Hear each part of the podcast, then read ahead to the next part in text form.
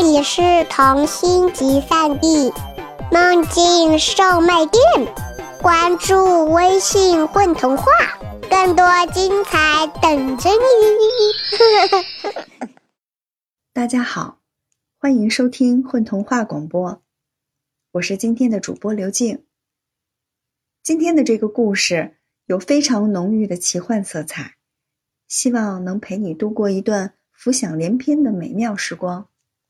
接下来，就让我们的思绪一起随着这个故事飞一会儿吧。你想要一辆什么样的车子呢？怀里的妹妹仰着脸，盯着我说，望着噼啪作响的柴火，我不假思索，随口应付了一句：“棒棒糖车怎么样？”哦。可是，若是大太阳的晴天，你的车子会融化吧？或是你在开车的时候会忍不住去舔散发着糖的甜蜜的方向盘吧？那这样真是太危险了呢。六岁的妹妹，一脸认真的在思考着，她的小脑袋里总是会有些稀奇古怪的想法。或许我曾经。也有过类似这样天马行空的想法吧。可在这样一个暴风雪的夜晚，寒冷和饥饿才是我该关心的问题。冷吗？哥哥，我不冷。你说冰淇淋的车子怎么样呢？这样的天气更适合驾驶这样的车子去旅行吧。我可没有心思回答他这些幼稚的问题。我低下头，不置可否地冲妹妹笑了笑。她的小脸蛋儿因为长期的营养不良，已经失去了该有的湿润和光泽。两团火苗在她黝黑清澈的眸子里忧伤地跳跃着。这样的大雪，在这深山里。至少要持续几周的时间。米缸里的米已经连缸底都无法铺满，木墙上的猎枪落寞地挂在那里。这样的日子里，连动物也不敢出门吧？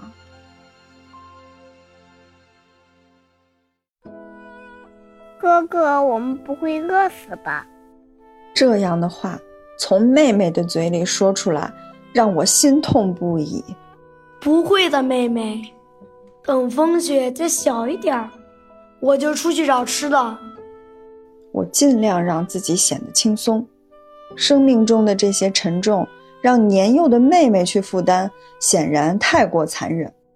可爸爸就是在去年暴风雪的时候出去打猎，再也没回来呀。妹妹埋下头，低低的啜泣着。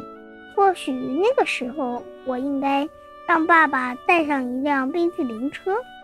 我爱怜地抚摸着他的头发，轻轻地说：“不会的，哥哥永远都不会丢下妹妹的。”那一瞬间，我决定立即动身出去找点什么，任何能吃的东西。你乖乖在家等我，我回来之前记得千万不要出门。如果我回来晚了，我指了指米缸，先自己煮点米吃。懂事的妹妹没有说话，她把下嘴唇紧紧咬在嘴巴里，把头贴在我的胸口。我的妹妹。他本该出生在一个富裕温暖的家庭，在这样的深山里，他就像风中的雪绒花一样脆弱无助。我内心一阵酸楚。我仔细地检查了下猎枪、子弹和匕首。我不能确定在这样的天气里会遇见什么。我唯一能做的就是做好准备，迎接一切可能发生的情况。哥哥，带上这个冰淇淋车吧。如果你找不到回家的路了，它或许能帮上你的忙。妹妹手心里安静地躺着一个纸折的小车子。门在我身后轻轻地关上了。趴在窗户上的妹妹，逐渐在我眼里模糊成了一个黑点儿。母亲生下妹妹不久，就被一场大病夺去了生命。父亲一个人把我和妹妹拉扯大。他是一个出色的猎手，也是一个称职的父亲。母亲离开后的几年里，他每次外出打猎，几乎都要带上我。他一身的本领，恨不得一下子全部都让我学会。我当然知道，他是想让我尽快拥有照顾这个家的能力。照顾我唯一的妹妹的能力。轰的一声，一根不堪积雪重负的树枝落在我面前不到一米的地方，我吓了一跳，思绪瞬间跳转了回来。硕大的雪块抽打着我的身体。尽管我穿着一件厚实的熊皮大衣，这是爸爸大前年的战利品，可刺骨的寒风还是如刀子般无情地戳着我的胸口。树林里的雪已经淹没到了我的膝盖，我艰难的、漫无目的的走着。要是能碰见一头雪豹。哪怕是一只小兔子也可以呀。想到这些，我饥饿的胃不争气的抽搐起来。忽然，一棵高高的白桦树上清晰的咬痕吸引了我的注意。父亲教过我，这是鹿啃食过的痕迹。我上去认真的观察，破裂的树皮缝隙里。正渗出一丝丝透绿的汁液，血液瞬间涌上我的大脑，我心跳开始加快。狡猾的鹿，你在哪里呢？我心里嘀咕着。雪地追踪猎物是每个优秀的猎手都必须掌握的技巧。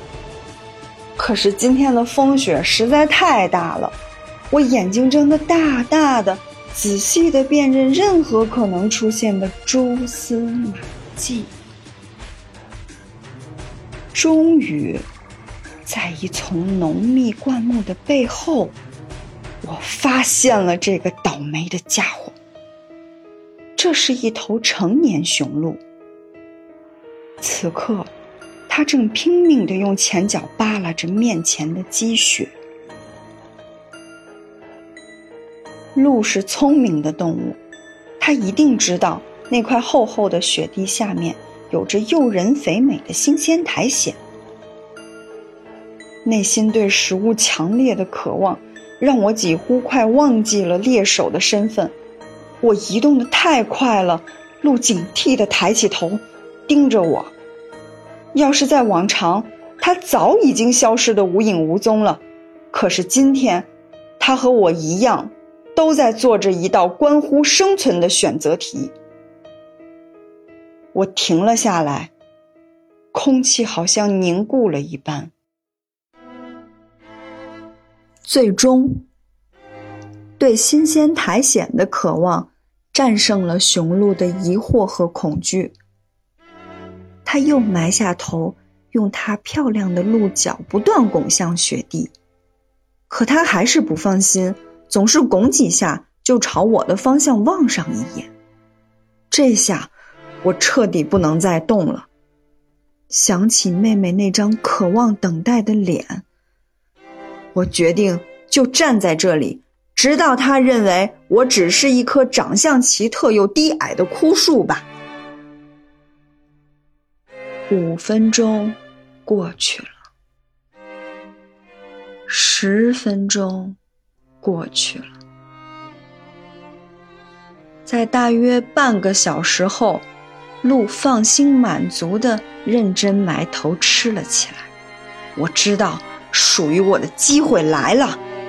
我微微颤抖着端起猎枪，瞄准。可是风雪太大了，我不敢保证一枪能结束他的生命。对于我和妹妹来说，此时任何失误都是不被允许的。所以，我决定再离他近点。当我试图移动我早就没有知觉的腿的时候，一阵彻底的绝望把我的心推到了谷底。我已经被深深陷在雪地里。我一直太过专注于鹿的反应，身边的积雪已经让我半点儿都动弹不得。我抬头看着鹿，鹿也看着我，他的眼睛里。竟然闪现出一丝皎洁的嘲弄。这一刻，陷落雪地的我，更像是一头无助、愚蠢的猎物吧。吃饱的鹿，慢悠悠逃出了我的视线。我无助地抬起头，灰蒙蒙的天空。父亲的脸仿佛在那里微笑着看着我，大把大把的雪花开始灌到我的耳朵里。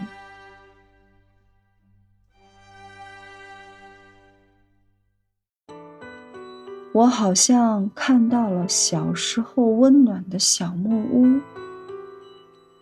妈妈坐在炉火前。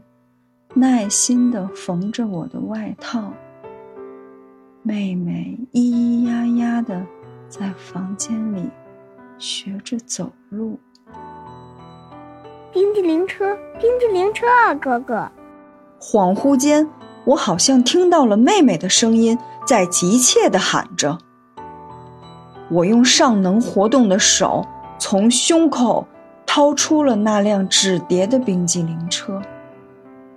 这是我第一次仔细看这辆车。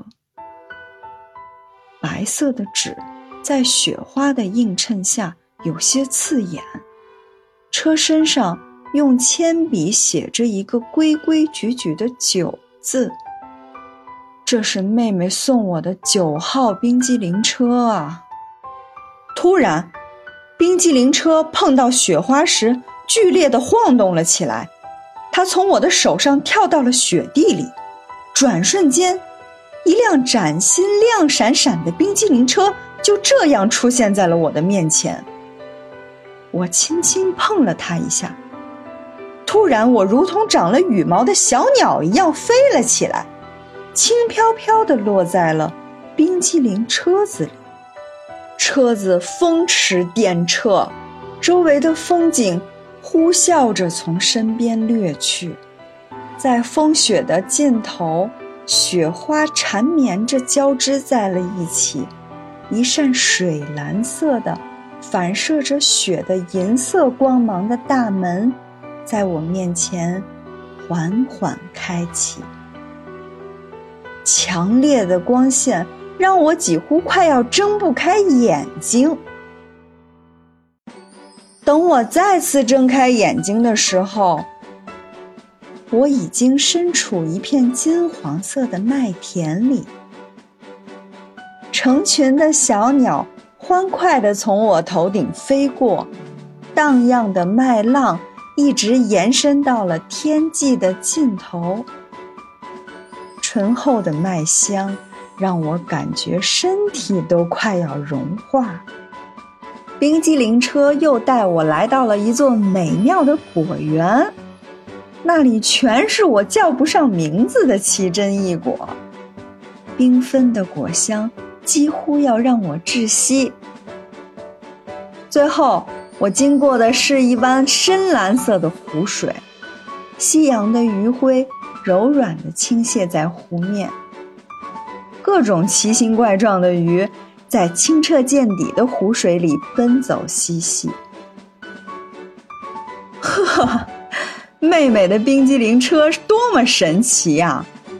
前年他送给我的是草莓车，去年是鲜花车，还有云朵车、石头车、树皮车。我真该好好对待每一辆车，可惜我甚至连丢到哪儿都已经不记得了。冰激凌车最终把我和满满的小麦、晶莹的水果和金色的鲤鱼送了回来，然后它又跳到我的怀里，变成了一张纸，暖暖的。贴在了我的胸口。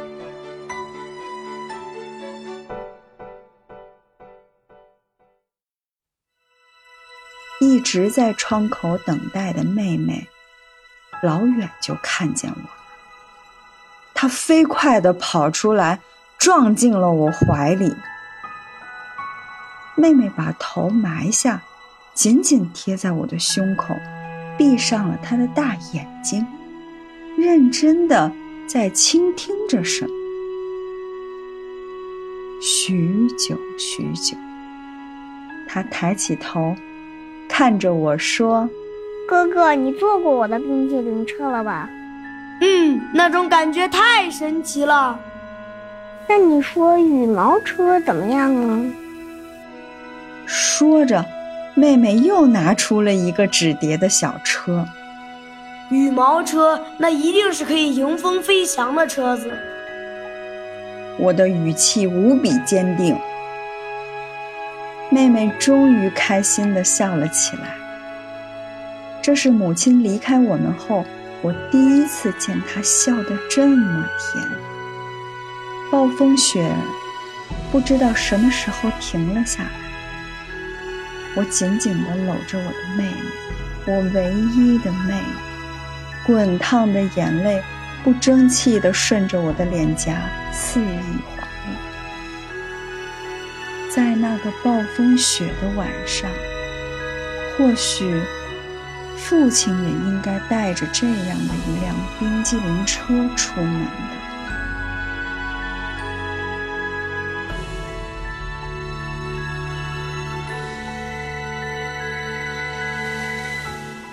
大家好，我是米粒儿，我是故事里的妹妹。我是崔轩鹤，今年九岁，我扮演故事里的哥哥。